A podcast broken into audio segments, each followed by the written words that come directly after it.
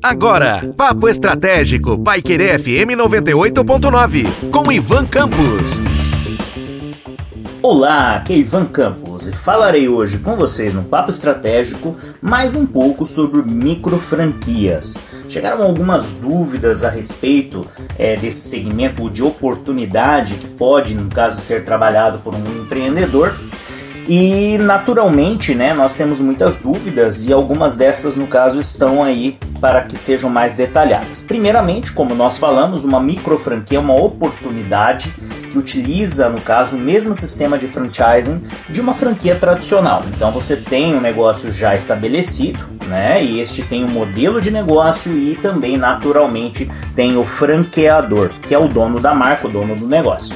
Você então será o franqueado, aquele que irá continuar os negócios dentro do segmento e do plano de trabalho estabelecido pelo franqueador. as características que diferenciam uma micro franquia de uma franquia tradicional geralmente estão vinculadas ao investimento que será realizado. Nós temos hoje micro franquias que elas partem de R$ 2.500, certo? E temos naturalmente franquias, no caso, que você teria um investimento já a partir de 120, 130 mil reais. Então é um, uma diferença muito grande. Uma micro franquia ela tende a no máximo exigir um investimento inicial ali na faixa de 90 mil reais. Então isso geralmente não ultrapassa esse teto, tá? Isso é, é justamente um divisor entre uma micro franquia e também uma franquia. Então, basicamente, você tem que observar que é um negócio de oportunidade. Isso não significa que ele terá sucesso, mas ele tem já um modelo previamente estabelecido, o que é uma grande vantagem.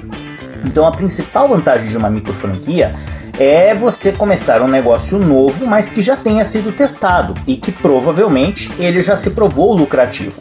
As micro franquias têm duas características: micro franquias mistas, onde você possui uma rede, no caso, por trás de uma franquia maior. E essa franquia maior, geralmente, ela tem um segmento de um investimento menor. E esse investimento menor é caracterizado como o das micro franquias, de uma marca maior. Então você tem uma marca satélite ou um negócio satélite que está atrelado a uma marca maior. A probabilidade de que exista sucesso também é maior, mas isso não é garantido, porque em determinadas praças, em determinadas localidades, você tem ali a associação de que é uma marca, por exemplo, de segunda linha. E as micro franquias puras, que são negócios já estabelecidos e testados dentro e exclusivamente deste modelo de micro franquias. São então operações com investimento inicial, como eu disse, abaixo de 90 mil reais. Para que você tenha sucesso numa micro franquia, o primeiro passo, como já coloquei anteriormente, é você conversar com aqueles micro franqueados, porque eles terão condições de dizer para você se o negócio está indo bem. A lei de franquias ela garante então ali alguns aspectos, tá? Que estão vinculados também às micro franquias, como a questão de que não exista um vínculo empregatício entre você franqueado, franqueado, né, e o franqueador, né?